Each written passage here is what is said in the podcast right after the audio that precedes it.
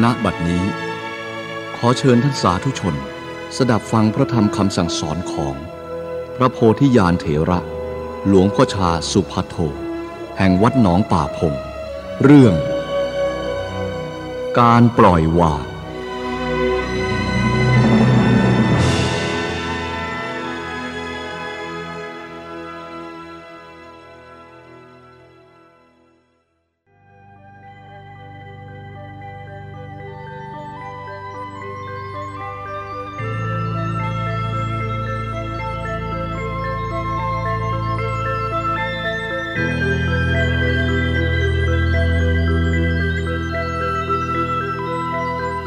การที่เราอยู่ร่วมกันนี้จะต้องมีระเบียบ ระเบียบเป็นสิ่งที่จำเป็นสำหรับคนหมู่มาก ไม่ใช่จำเป็นเฉพาะบุคคลเท่านั้น อยู่คนเดียวก็ต้องมีระเบียบ อย่างพระวินัย พระวินัยสมัยก่อนนี้มีนิดเดียว พระสงฆ์ที่มาบวชในพระพุทธศาสนามีมากขึ้น ต่างคนต่างจะทำอะไรก็มีหลายเรื่อง บางคนอยากจะทำอย่างนั้น บางคนอยากจะทำอย่างนี้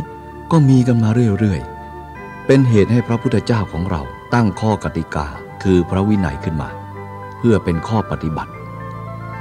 อยู่ไปนานๆ ก็มีคนบางคนทำเรื่องมาอีกหลายอย่าง ดังนั้นพระวินัยจึงไม่มีทางจบสิ้น หลายล้านสิกขาบท แต่ก็ยังไม่จบ พระวินัยไม่มีทางจบสิ้น แต่ถ้าพูดถึงเรื่องธรรม เรื่องธรรมะนี่มีทางจบ ก็คือการปล่อยวาง เรื่องพระวินัยก็คือเอาเหตุผลกัน ถ้าเอาเหตุผลกันแล้วไม่จบหรอก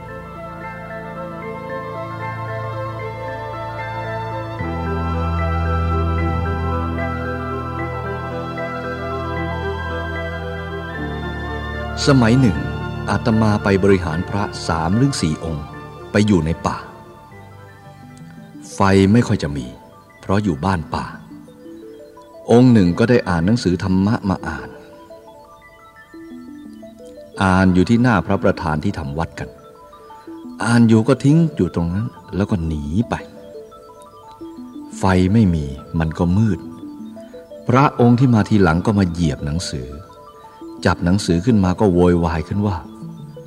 พระองค์ไหนเนี่ยไม่มีสติทำไมไม่รู้จักที่เก็บหนังสือ สอบสวนถามไปถึงพระองค์นั้น พระองค์นั้นก็รับปากว่า ผมเอาหนังสือเล่มนี้ไว้ที่นี่ ทำไมท่านไม่รู้จักที่เก็บหนังสือ ผมเดินมาผมเหยียบหนังสือนี้ โอ้ อันนั้นเป็นเพราะว่าท่านไม่สำรวมต่างหากเล่า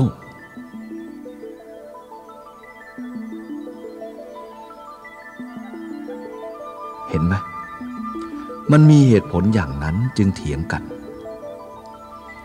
องค์นั้นบอกว่าเพราะท่านไม่เอาไปไว้ในที่เก็บ ท่านไม่รู้จักเก็บหนังสือ ท่านจึงไว้อย่างนี้ องค์นี้ก็บอกว่าเป็นเพราะท่านไม่สำรวม ท่านสำรวมแล้วคงไม่เดินเหยียบหนังสือเล่มนี้ มีเหตุผลว่าอย่างนั้น มันก็เกิดเรื่องทะเลาะกัน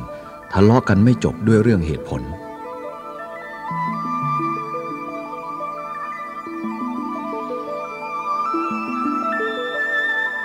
เรื่องธรรมะที่แท้จริงนั้นต้องทิ้งเหตุทิ้งผล คือธรรมะมันสูงกว่านั้น ธรรมะที่พระพุทธองค์ท่านตรัสรู้ระงับกิเลสทั้งหลายได้นั้น มันอยู่นอกเหตุเหนือผล ไม่อยู่ในเหตุอยู่เหนือผล ทุกมันจึงไม่มี สุขมันจึงไม่มีธรรมนั้นท่านเรียกว่าระงับ ระงับเหตุ ระงับผล ถ้าพวกใช้เหตุผลอยู่อย่างนี้เถียงกันตลอดจนตายเหมือนพระสององค์นั้น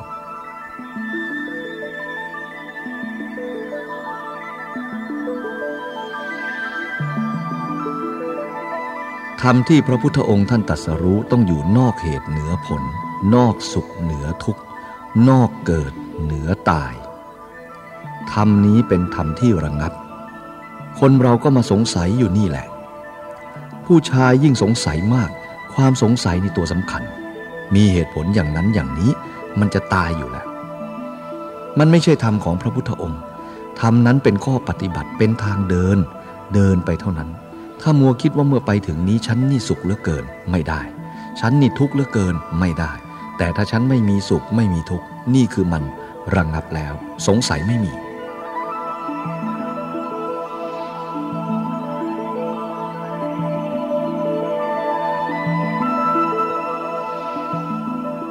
ตรงโน้นมันจะมีอยู่ที่ตรงไหน มันก็อยู่ตรงที่ปฏิบัติไปเรื่อยๆ สุขเกิดขึ้นมาทุกข์เกิดขึ้นมา เรารู้มันทั้งสองอย่างนี้ สุขนี้ก็สักว่าสุข ทุกนี้ก็สักว่าทุกเท่านั้น ไม่ใช่สัตว์ ไม่ใช่ตัวตนเราเขาธรรมนี้เกิดขึ้นแล้วดับไป เกิดขึ้นมาดับไปเท่านั้น จะเอาอะไรกับมัน สงสัยทำไมมันเกิดอย่างนั้น เมื่อเกิดอีกทำไมมันไปอย่างนั้นละ่ะ สงสัยอย่างนี้มันเป็นทุกข์ปฏิบัติไปจนตายก็ไม่รู้เรื่อง มันทำให้เกิดเหตุ ไม่ระงับเหตุของมัน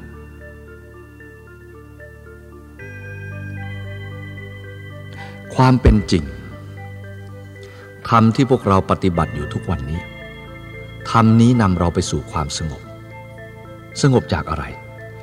จากสิ่งที่ชื่นชอบ จากสิ่งที่ชอบใจ จากสิ่งที่ไม่ชอบใจ ถ้าเราชอบสิ่งที่เราชอบใจ ไม่ชอบสิ่งที่เราไม่ชอบใจ มันไม่หมด ธรรมนี้ไม่ใช่ธรรมระงับ ธรรมนี้เป็นธรรมก่อทุกข์ขึ้นมา ให้เข้าใจอย่างนั้น ฉะนั้นเราจึงสงสัยตลอดเวลา แม่วันนี้ฉันได้มาแล้ว พรุ่งนี้ทำไมหายไปแล้ว มันหายไปไหน ฉันนั่งเมื่อวานนี้มันสงบดีเลือเกิน วันนี้ทำไมมันวุ่นวาย มันไม่สงบเพราะอะไร อย่างนี้ก็เพราะเราไม่รู้เหตุของมัน ครั้นปล่อยวางว่ามันเป็นของมันอยู่อย่างนี้ เห็นไหม มันเป็นของมันอยู่อย่างนี้ วันนี้มันสงบแล้ว เออ ไม่แน่นอนหนอ เราต้องเห็นโทษมันอย่างนี้ สงบแล้วมันก็ไม่แน่นอน ฉันไม่ยึดมั่นไว้ สงบก็สงบเถอะ ความไม่สงบก็ไม่แน่นอนเหมือนกัน ฉันไม่ว่า ฉันเป็นผู้ดูเท่านั้น ที่สงบฉันก็รู้ว่าเรื่องมันสงบ ที่ไม่สงบฉันก็รู้ว่า ไม่สงบ แต่ว่าฉันไม่ยึดมั่นถือมั่น ในเรื่องที่ว่ามันสงบหรือไม่สงบ เห็นไหมเรื่องมันเป็นอยู่ของมันอย่างนั้น อย่างนี้มันก็ระงงับ มันก็ไม่วุ่นวาย มันจะสงบ ฉันก็รู้ว่ามันเรื่องของมัน ฉันจะดูอยู่แค่นี้แหละ ดูเรื่องที่มันสงบ มันก็ไม่แน่นอน ดูเรื่องที่มันวุ่นวาย มันก็ไม่แน่นอน มันแน่นอนอยู่แต่ว่ามันจะเป็นของมันอยู่อย่างนั้น เราอย่าไปเป็นกับมันเลย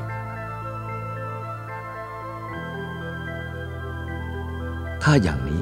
มันก็สบายและสงบ เพราะว่าเรารู้เรื่องมัน ไม่ใช่ว่าเราอยากให้เรื่องนั้นเป็นอย่างนั้นอยากให้เรื่องนี้เป็นอย่างนี้ มันสงบเพราะเรารู้เรื่องว่าเป็นอย่างนั้น แล้วก็มีการปล่อยวาง เราคิดดูสิว่า ถ้าคนทุกคนต้องพูดให้ถูกใจฉัน คนทุกคนต้องทำให้ถูกใจฉัน ฉันจึงจะสงบ ฉันจึงจะสบาย คนทั้งโลกจะให้เขามาพูดถูกใจเรามีไหม จะมาทำให้ถูกใจเราทุกคนนะมีไหม ไม่มี เมื่อไม่มีเราก็เป็นทุกข์อยู่ตลอดเวลา ถ้าเราไม่มีการปล่อยวาง เราเกิดมาในชีวิตหนึ่ง เราจะหาความสงบว่าคุณต้องพูดให้ถูกใจฉัน คุณต้องทำให้ถูกใจฉัน ฉันจึงจะสบาย ในชีวิตหนึ่งจะสบายได้ไหมคนเรา คุณต้องพูดให้ถูกใจฉัน คุณต้องทำให้ถูกใจฉัน ฉันจึงจะสงบ ถ้าไม่อย่างนั้นฉันก็ไม่สงบ คนคนนี้เกิดมาไม่รู้กี่ชีวิตก็ไม่มีความสงบ เพราะคนหลายคนใครจะมาพูดให้ถูกใจเราทุกคน ใครจะมาทำให้ดีทุกคน มันไม่มีหรอกอย่างนี้ นี่มันเป็นธรรมะ เราจะต้องศึกษาอย่างนี้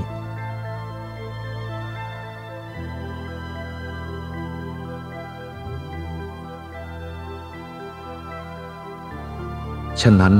เราจะต้องอดทน อดทนต่ออารมณ์ที่มันเกิดขึ้นมา อย่าไปหมายมั่น อย่าไปยึดมั่น จับมาดูแล้วรู้เรื่อง เราก็ปล่อยมันไปซะ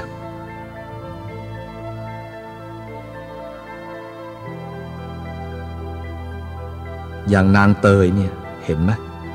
มันทำอย่างนั้นมันถูกใจเราไหม บางทีก็ไปในวัดแล้วก็เข้าห้องน้ำเสีย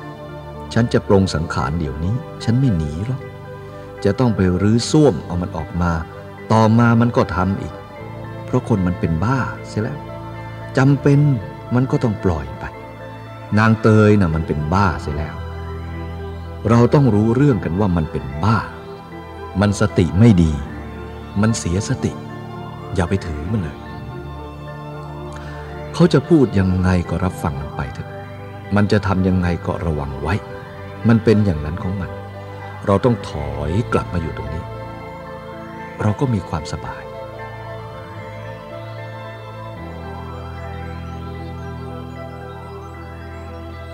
อารมณ์ก็เหมือนกันฉันนั้น ที่มันมากระทบเราอยู่ทุกวันนี้ บางทีก็ร้ายบางทีก็ดี บางทีก็ชอบใจ บางทีก็ไม่ชอบใจ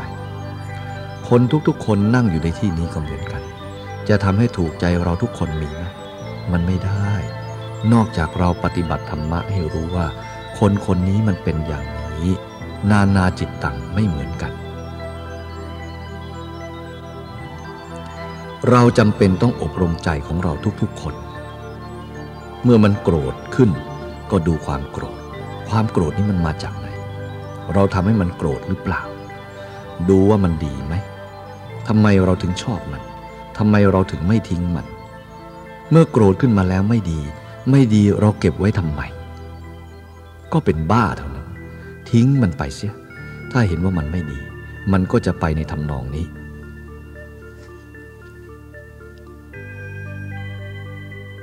เมื่ออยู่ด้วยกันกับคนมาก ๆ มันก็ยิ่งให้การศึกษาเรามากที่สุด ให้มันวุ่นวายซะก่อน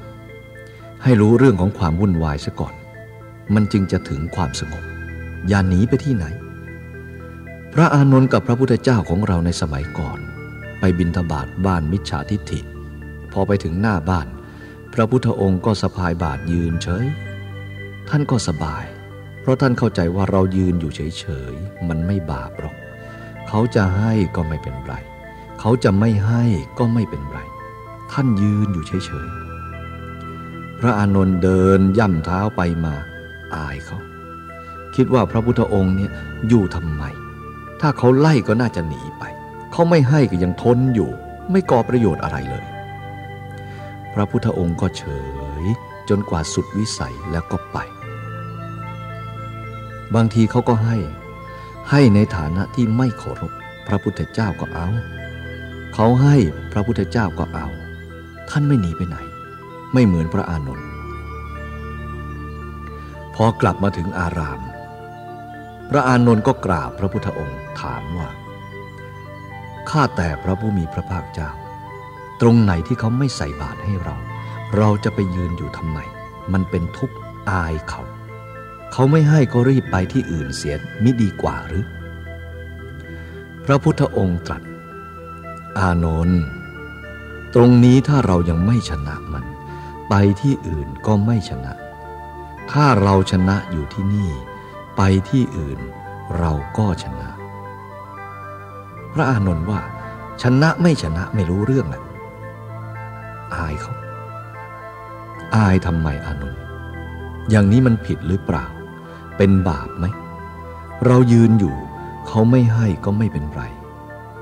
พระอานนท์บอกว่า อาย อายทำไม เรายืนอยู่เฉยๆ มันเป็นบาปที่ไหน อานนท์เราจะต้องคำอยู่อย่างนี้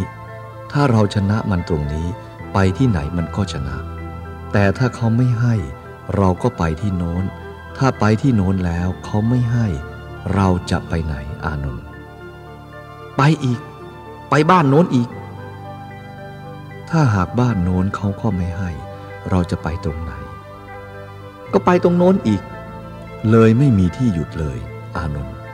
ถ้าเราไม่ชนะตรงนี้ ไปข้างหน้ามันก็ไม่ชนะ ถ้าเราชนะอยู่ที่นี่แห่งเดียว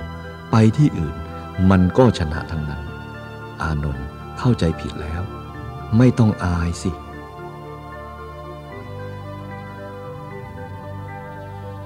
พระองค์ตรัสว่า อะไรเป็นบาป อันนั้นท่านให้อาย อะไรที่ไม่เป็นบาปจะอายทำไม ใครอายก็โง่เท่านั้น ภาวนายังไม่เป็นเลย ถ้าอายอย่างนั้นเราจะไปอยู่ตรงไหน ถึงจะมีปัญญาถ้าไปอยู่คนเดียว ไม่มีใครพูดดีพูดชั่วให้ มันก็สบาย แต่เราจะไม่รู้เรื่อง สบายอย่างนี้มันไม่มีปัญญา ถ้าถูกอารมณ์แล้วปัญญามันไม่มี ก็เป็นทุกข์อยู่อย่างนั้น ฉะนั้นเราอยู่ในโลก ก็ต้องมีความสัมพันธ์กับมนุษย์เรื่อยไป เป็นธรรมดา ไม่อยากเป็นมันก็เป็น ไม่อยากจะอยู่มันก็อยู่ เป็นไปอยู่อย่างนั้น ให้เรามาพิจารณาอย่างนั้น เราต้องกลับมาย้อนพิจารณาอารมณ์ที่ท่านตรัสว่า นินทาสรรเสริญมันเป็นคู่กันมา เรื่องนินทาเรื่องสรรเสริญเป็นธรรมดาของโลก ถ้าไม่ดีเขาก็นินทา ถ้าดีเขาก็สรรเสริญ พระพุทธองค์ท่านไม่เห็นแก่นินทา ไม่เห็นแก่สรรเสริญ จงเรียนสรรเสริญให้มันรู้จัก จงมาเรียนนินทาให้มันรู้จัก ให้รู้จักสรรเสริญกับนินทา สรรเสริญนินทามันก็มีผลมีเหตุเท่ากัน นินทาเราก็ไม่ชอบ นี่เป็นเรื่องธรรมดาของโลก ถ้าสรรเสริญเราชอบ สิ่งที่เราชอบมันพาให้เราทุกข์มีไหม เช่นว่าเรามีเพชรสักเม็ดหนึ่งเราชอบมาก ชอบกว่าก้อนหินธรรมดา เอาวางไว้ ถ้ามีขโมยมาหยิบเอาก้อนเพชรไป เราจะเป็นยังไง นั่นมันของดีมันหายทำให้เราเป็นทุกข์ได้เหมือนกัน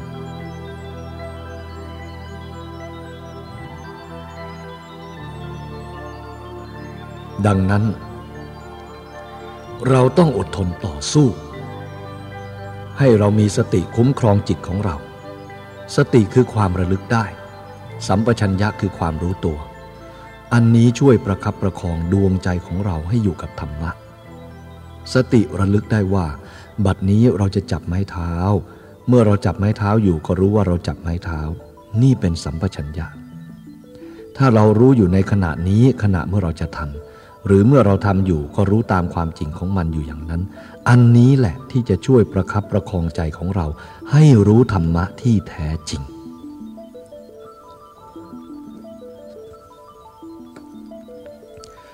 ทีนี้ถ้าหากว่าเราเผลอไปนาทีหนึ่ง ก็เป็นบ้านาทีหนึ่ง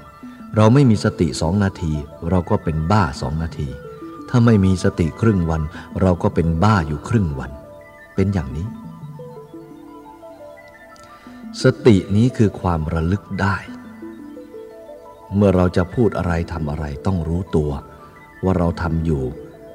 เราทำอยู่เราก็รู้ตัวอยู่ ระลึกได้อยู่อย่างนี้ คล้ายๆ กับเราขายของอยู่ในบ้านของเรา เราก็ดูของของเราอยู่ คนจะเข้ามาซื้อของหรือขโมยของของเรา ถ้าเราสะกดรอยมันอยู่เสมอ เราก็รู้เรื่องว่าคนคนนี้มันมาทำไม เราจับอาวุธของเราไว้อยู่อย่างนี้ คือเรามองเห็น พอขโมยมันเห็นเรา มันก็ไม่กล้าที่จะทำเรา อารมณ์ก็เหมือนกัน ถ้ามีสติรู้อยู่มันจะทำอะไรเราไม่ได้ อารมณ์มันจะทำให้เราดีใจอยู่อย่างนี้ตลอดไปไม่ได้ มันไม่แน่นอนหรอก เดี๋ยวมันก็หายไป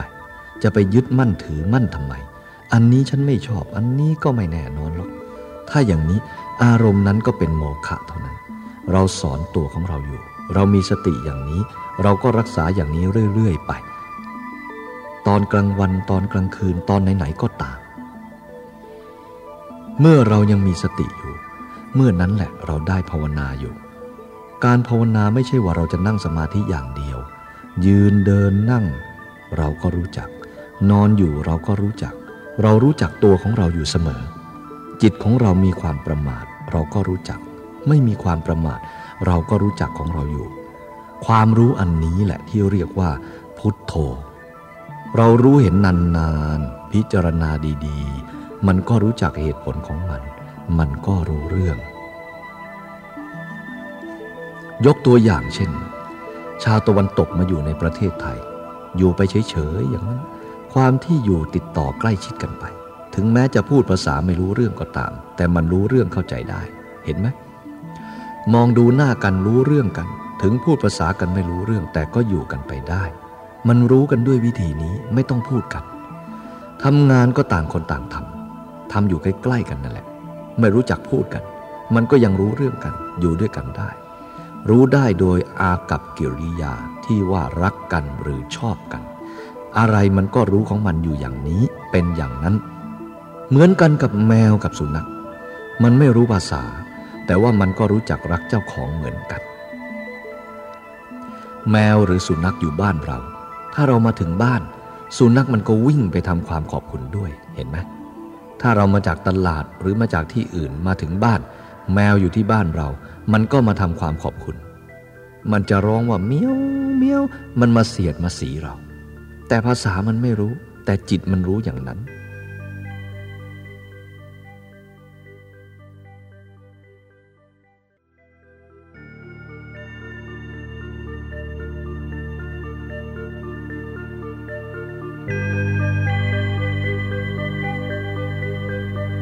อันนี้เราก็อยู่ไปกันได้อย่างนั้น เราต้องให้เข้าใจกันอย่างนั้น เราปฏิบัติธรรมะบ่อยๆ จิตมันก็คุ้นเคยกับธรรมะ เช่นว่าความโกรธเกิดขึ้นมา มันเป็นทุกข์ พระท่านว่ามันเป็นทุกข์มาแล้ว ชอบทุกข์ไหม ไม่ชอบ ไม่ชอบ และเอาไว้ทำไมถ้าไม่ชอบ จะยึดเอาไว้ทำไม ทิ้งมันไปสิ ถ้าทุกข์มันเกิดละ่ะ คุณชอบทุกข์หรือเปล่า ไม่ชอบ เมื่อไม่ชอบทุกข์แล้วยึดไว้ทำไม ก็ทิ้งมันไปเสียสิท่านก็สอนทุกวันทุกวันก็รู้เข้าไป รู้เข้าไป ทุกมันเกิดขึ้นมาครั้งหนึ่ง เราก็รู้คำสอนครั้งหนึ่ง ทุกเราก็ไม่ชอบ ไม่ชอบทุกแต่เราไปยึดไว้ทำไมสอนอยู่เรื่อยๆบางทีก็เห็นชัด เห็นชัดก็ค่อยๆวาง วางไป ก็เป็นเรื่องธรรมดาอย่างเก่า ทีนึงก็ดีสองทีก็ดีสามทีก็ดี มันก็เกิดประโยชน์แล้ว เกิดรู้เรื่องขึ้นมาแล้ว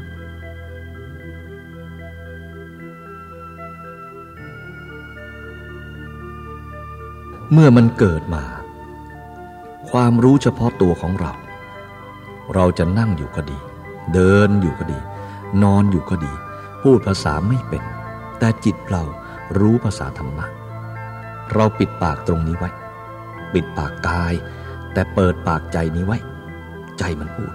นั่งอยู่เงียบๆยิ่งพูดดีพูดกับอารมณ์ รู้อารมณ์เสมอ นี่เรียกว่า ปากใน นั่งอยู่เฉยๆเราก็รู้จัก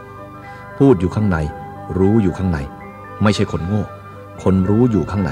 รู้จักอารมณ์ สั่งสอนตัวเองก็เพราะอันนี้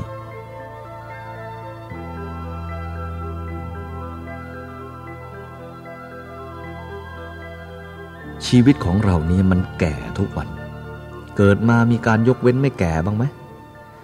วันคืนของเราเนี่ยตอนเช้าตอนเที่ยงตอนเย็นตอนค่ำมันยกเว้นอายุของเราไหมวันนี้มันก็ให้แก่ พรุ่งนี้มันก็ให้แก่ นอนหลับอยู่มันก็ให้แก่ ตื่นอยู่ก็ให้โตขึ้นตามเรื่องของมัน เรียกว่าปฏิปทาของมันสม่ำเสมอเลือเกิน เราจะนอนอยู่มันก็ทำงานของมันอยู่ เราจะเดินมันก็ทำงาน คือความโตของเรานี่แหละ กลางวันมันก็โต กลางคืนมันก็โต จะนั่งอยู่จะนอนอยู่มันมีความโตของมันอยู่ เพราะมันชีวิตประจำวันมันเปลี่ยนแปลงอยู่เสมอ ร่างกายของเรามันได้อาหาร มันก็เปลี่ยนไปเรื่อยๆ นี่เรียกว่าปฏิปทาของมัน มันจึงทำให้เราโต จนไม่รู้สึก ดูเหมือนกับไม่ได้ทำอะไรเลย มันก็โตของมันเอง แต่สิ่งที่เราทำก็คือเรากินอาหาร กินข้าว ดื่มน้ำนั่นเป็นเรื่องของเรา เรื่องร่างกายมันจะโตจะอ้วน มันก็เป็นของมัน เราก็ทำงานของเรา สังขารก็ทำงานของสังขาร มันไม่พลิกแพลงอะไร นี่ปฏิปทามันติดต่อกันอยู่เสมอ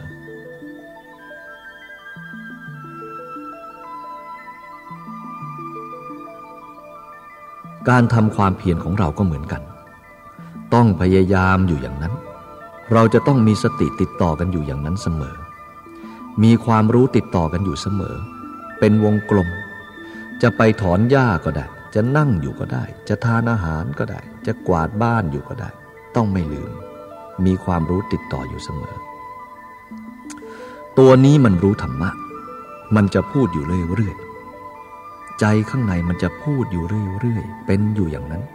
มีความรู้อยู่ มีความตื่นอยู่ มีความเบิกบานอยู่สม่ำเสมออย่างนั้น นั่นเรียกว่าเป็นประโยชน์มาก ไม่ต้องสงสัยอะไรเลย อะไรมันเกิดขึ้นมาเราก็เห็นว่าอันนี้มันไม่แน่นอน มันไม่เที่ยง อันนั้นก็ดี แต่ว่ามันไม่แน่นอน มันไม่เที่ยง เท่านี้แหละ เราก็รู้ของเราไปเรื่อยๆ เท่านั้นแหละการปฏิบัติของเรา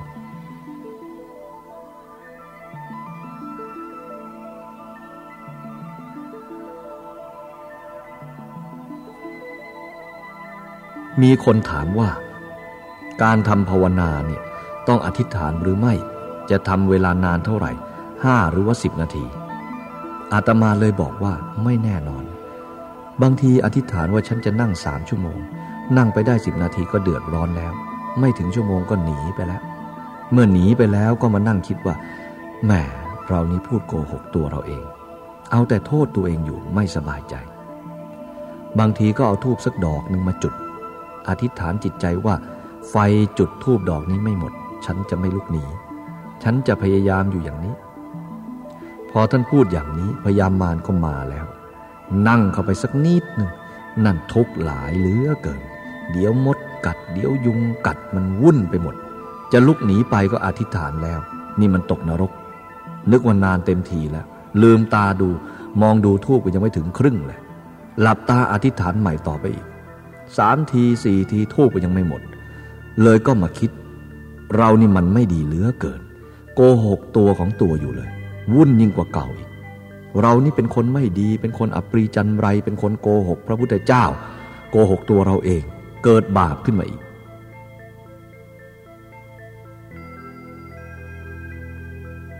อาตมาเห็นว่า ต้องพยายามทำไปเรื่อยๆ พอสมควรที่จะเลิกก็เลิก เหมือนกันกับเราทานข้าว เราอธิษฐานมันเมื่อไหร่ ทานไปทานไปมันจวนจะอิ่มจะพอ เราก็เลิกเมื่อนั้น กินมากไปก็อาเจียนออกเท่านั้นแหละ ให้มันพอดีอย่างนั้น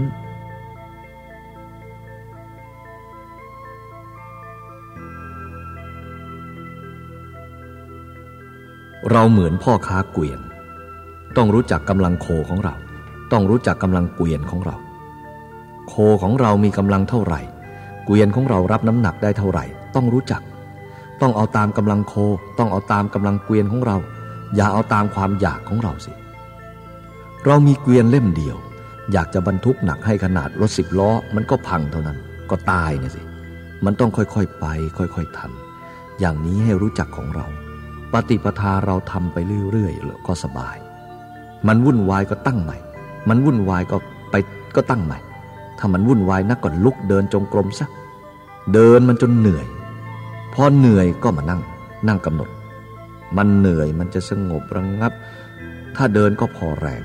นั่งก็สมควรแล้ว อยากจะพักผ่อนก็พักผ่อนเสีย แต่ว่าจิตใจอย่าลืม มีสติอยู่ทั้งเดินทั้งนั่งทั้งนอน ให้สม่ำเสมออย่างนั้น ให้เราเข้าใจอย่างนั้น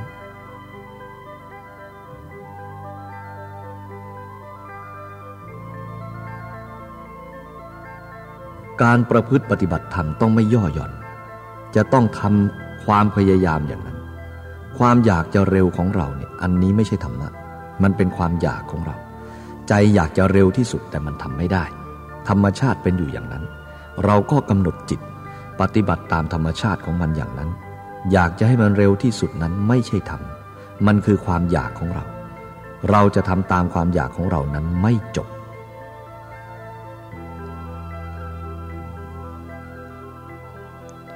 ให้รู้จักดูประวัติของพระอานนท์พระอานนท์นั้นมีศรัทธามากที่สุด พรุ่งนี้เขากำหนดให้พระอรหันต์ทำปฐมสังคยนาแล้ว คณะสงฆ์ก็กำหนดพระอานนท์องค์หนึ่งว่าจะเอาไปร่วมทำสังคยนา แต่จะเอาเฉพาะพระอรหันต์ทั้งนั้น พระอานนท์เหลือเพียงองค์เดียวเท่านั้นยังไม่เป็นพระอรหันต์ไม่รู้จะทำยังไง พระอานนท์ก็อาศัยความอยากนึกว่าเราต้องทำอะไรเนาะจึงจะสำเร็จเป็นพระอรหันต์พรุ่งนี้เขาจะนับเข้าอันดับแล้ว จะประชุมสงฆ์ทำสังฆยาตอนกลางคืนก็ตั้งใจนั่ง ไม่ได้นอนทั้งคืน นั่งทำอยู่อย่างนั้น อยากจะเป็นพระอรหันต์กลัวจะไม่ทันเพื่อนเขาทำไปทุกอย่าง คิดไปทางนี้ก็มีแต่ปัญญาหยาบ คิดไปทางโน้นก็มีแต่ปัญญาหยาบ คิดไปทางไหนก็มีแต่ปัญญาหยาบทั้งนั้น วุ่นวายไปหมด คิดไปก็จวนจะสว่าง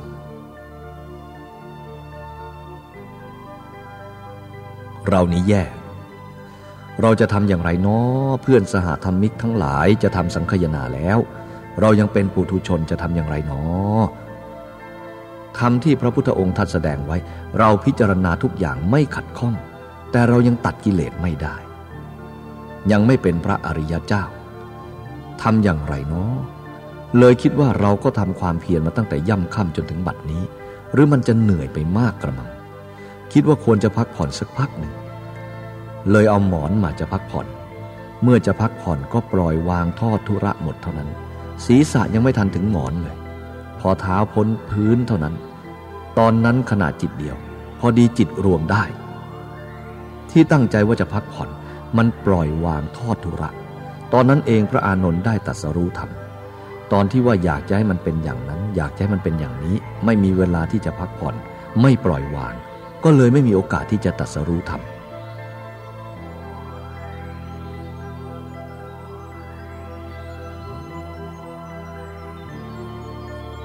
ให้เข้าใจว่าการที่ตัดสรู้ธรรมนั้นมันพร้อมกับการปล่อยวางด้วยสติด้วยปัญญา ไม่ใช่ว่าเราจะเร่งให้มันเป็นอย่างนั้น แต่ด้วยเห็นว่ามันไม่ใช่อย่างนั้น พอพักผ่อนพอวางเข้าปุ๊บ ตรงนั้นไม่มีอะไรเข้ามายุ่ง ไม่มีความอยากเข้ามายุ่ง เลยสงบตรงนั้นเลย พอจิตตอนนั้นรวมดีก็เป็นโอกาสพบตรงนั้น พระอานนท์เกือบจะไม่รู้ตัว รู้ตัวว่ามันเป็นอย่างนั้นเท่านั้น ที่พระอานนท์อยากจะตัดสรู้ให้มันเป็นอย่างนี้ไม่ได้ นี่คือความอยาก แต่พอรู้จักวาง ตรงนั้นแหละคือการตัดสรู้ธรรมะ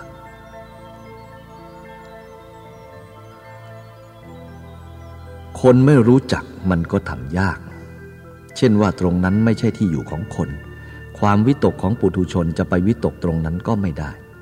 เช่นว่านี่พื้นนั่นหลังคา ตรงนี้ระหว่างหลังคากับพื้นไม่มีอะไร เห็นไหม ตรงนี้ไม่มีพบ พบคือหลังคากับพื้น ระยะกลางนี้เรียกว่าไม่มีพบ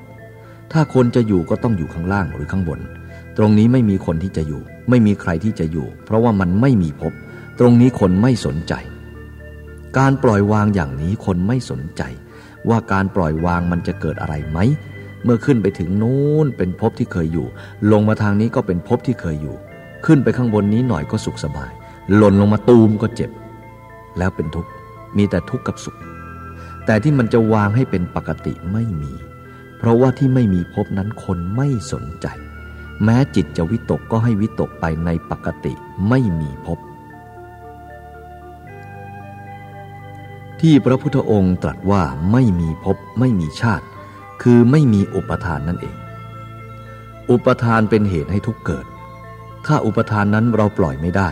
เราอยากจะสงบมันก็ไม่สงบ คนเราอยู่กับภพถ้าไม่มีภพคิดไม่ได้ เพราะนิสัยของคนมันเป็นอย่างนั้น กิเลสของคนมันเป็นอย่างนั้น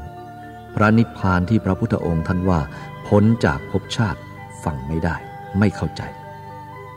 มันเข้าใจแต่ว่าต้องมีภพชาติ ถ้าไม่มีภพถ้าไม่มีที่อยู่ ฉันจะอยู่อย่างไร ยิ่งคนธรรมดาธรรมดาอย่างเราแล้วเนี่ย ฉันจะอยู่อย่างนี้ไม่ดีกว่าหรือ อยากจะเกิดอีกแต่ก็ไม่อยากตาย มันขัดกันซะอย่างนี้ ฉันอยากเกิดแต่ฉันไม่อยากตาย มันพูดเอาคนเดียวตามภาษาคน แต่การเกิดและไม่ตายนั้นมีไม่ในโลกนี้ เมื่อคนอยากเกิดก็คือคนนั้นอยากตายนั่นเอง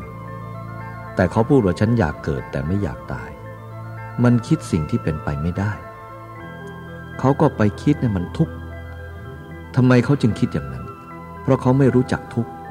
เขาจึงคิดอย่างนั้น พระพุทธองค์ท่านว่า ตายนี้มาจากความเกิด ถ้าไม่อยากตายอย่าเกิดสิ แต่นี่อยากเกิดอีก แต่ว่าไม่อยากตาย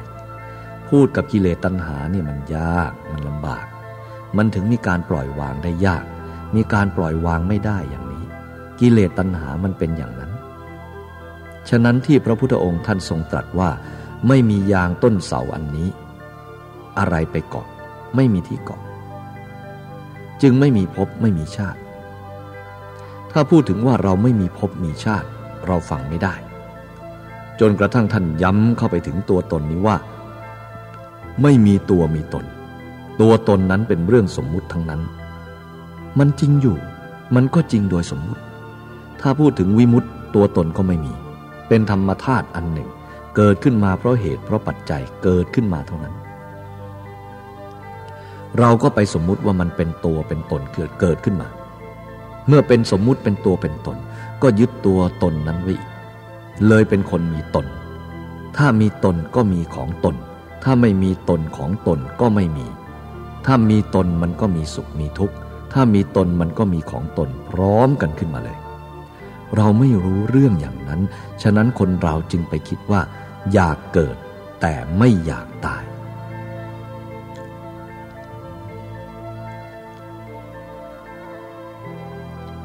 พูดถึงเรื่องกระแสพระนิพพานแล้ว ถ้าไม่รู้ปัจจัดตังแล้วก็ไม่มีใครที่จะปรารถนาอะไร ถึงพระนิพพานนี้ก็ไม่ใช่เป็นเรื่องปรารถนาอีกด้วย พระนิพพานปรารถนาไม่ได้เหมือนกัน อย่างนี้มันเป็นลักษณะที่เข้าใจยาก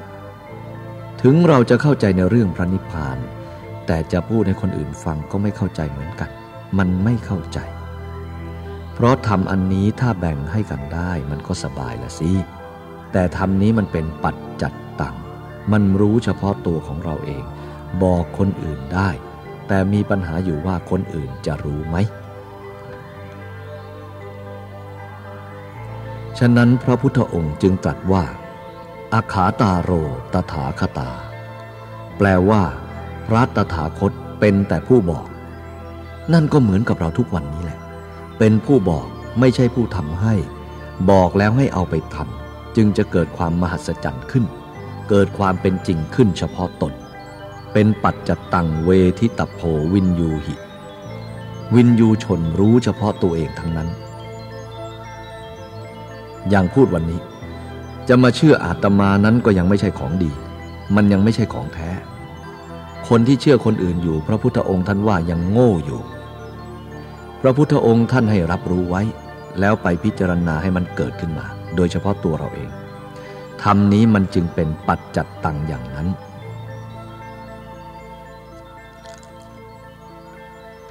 ทีนี้ในเรื่องการฟังธรรม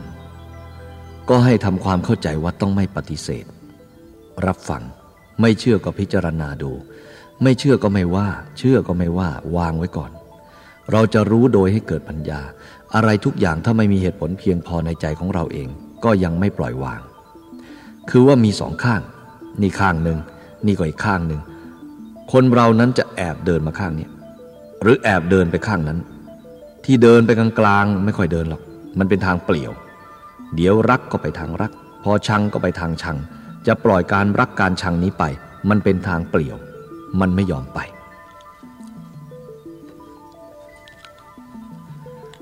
เมื่อพระพุทธองค์ตรัสรู้ธรรมะ ทรงเทศเป็นปฐมเทศนาเลยตรงนี้ ทางหนึ่งเป็นทางสุขของกาม ทางหนึ่งเป็นทางทุกข์ทรมานตน สองทางนี้ไม่ใช่ทางที่สงบ ท่านพูดว่าไม่ใช่ทางของสมณะ สมณะนี้คือความสงบ สงบจากสุขทุกข์ไม่ใช่มีความสุขแล้วมันสงบ ไม่ใช่มีความทุกข์แล้วมันสงบ ต้องปราศจากสุขหรือทุกข์มันจึงเป็นเรื่องความสงบ ถ้าเราทำอย่างนั้นแล้วมีสุขใจเลือเกิน อันนี้ก็ไม่ใช่ธรรมะที่ดีนะ แต่เราต้องวางสุขหรือทุกข์ไว้สองข้าง ความรู้สึกต้องไปกลางกลางเดินผ่านมันไปกลางกลางเราก็มองดูสุขก็เห็น ทุกข์ก็เห็น แต่เราไม่ปรารถนาอะไร เดินมันเรื่อยไป เราไม่ต้องการสุข เราไม่ต้องการทุกข์เราต้องการความสงบ จิตใจของเราไม่ต้องแวะไปหาความสุข ไม่ต้องแวะไปหาความทุกข์ก็เดินมันไปเรื่อย เป็นสัมมาปฏิปทา เป็นมรรคมีองค์แปดมีสัมมาทิฏฐิความเห็นชอบเกิดขึ้นแล้ว สัมมาสังกัปปะ คือความดำริวิตกวิจารมันก็ชอบทั้งนั้น อันนี้เป็นสัมมามัคเป็นมัคคปฏิปทา ถ้าจะทำอย่างนี้ ให้เกิดอย่างนั้น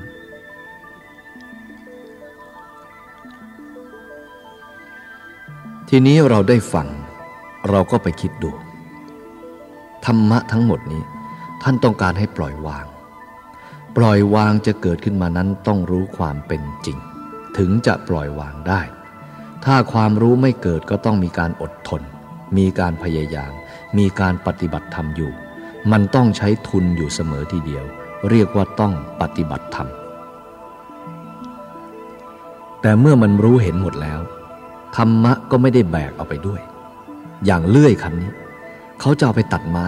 เมื่อเขาตัดไม้หมดแล้ว อะไรก็หมดแล้ว เลื่อยก็เอาวางไว้เลย ไม่ต้องไปใช้อีก เลื่อยคือธรรมะ ธรรมะต้องเอาไปปฏิบัติเพื่อให้บรรลุมรรคผล ถ้าหากว่ามันเสร็จแล้วธรรมะที่อยู่ก็วางไว้ เหมือนเลื่อยที่เขาตัดไม้ ท่อนนี้ก็ตัด ท่อนนี้ก็ตัด ตัดเสร็จแล้วก็วางไว้ที่นี่ อย่างนั้นเลื่อยก็ต้องเป็นเลื่อย ไม้ก็ต้องเป็นไม้ นี่เรียกว่า ถึงหยุดแล้ว ถึงจุดของมันที่สำคัญแล้ว สิ้นการตัดไม้ไม่ต้องตัดไม้ ตัดพอแล้วเอาเลื่อยวางไว้ การประพฤติปฏิบัติต้องอาศัยธรรมะ ถ้าหากว่าพอแล้วไม่ต้องเพิ่มมัน ไม่ต้องถอนมัน ไม่ต้องทำอะไร ปล่อยวางอยู่อย่างนั้น เป็นไปตามธรรมชาติอันนั้น ถ้าไปยึดมั่นหมายมั่น สงสัยอันนี้เป็นอย่างนั้น มันอยู่ไกลเลือเกินอยู่ไกลมากทีเดียว ยังเป็นเด็กๆอยู่ ยังเป็นเด็กอมมืออยู่นั่นแหละทำอะไรไม่ถูกอยู่นั่น ไม่เอาแล้วอย่างนั้นมันเป็นทุกข์ต้องดู ต้องดูออกจากจิตใจของเรา ดูมัน ปล่อยมัน ดูว่าอะไรมันเกิดขึ้น ก็รู้ว่าอันนี้ไม่แน่ อันนี้เกิดไม่จริง อันนี้มันปลอม ความจริงมันก็อยู่อย่างนั้น ที่เราอยากให้อันนั้นเป็นอันนี้ อันนี้เป็นอันนั้น นั่นไม่ใช่ทาง มันเป็นอยู่อย่างนั้น ก็วางมันเสีย ความสงบเกิดขึ้นได้ เราข้ามไปข้ามมามันไม่รู้เรื่อง ก็เป็นทุกข์ตลอดเวลา หายสงสัยเสีย อย่าไปสงสัยมัน เลิกมันเถอะอย่าไปเป็นทุกข์หลาย พอแล้ว ปล่อยวางมันเสีย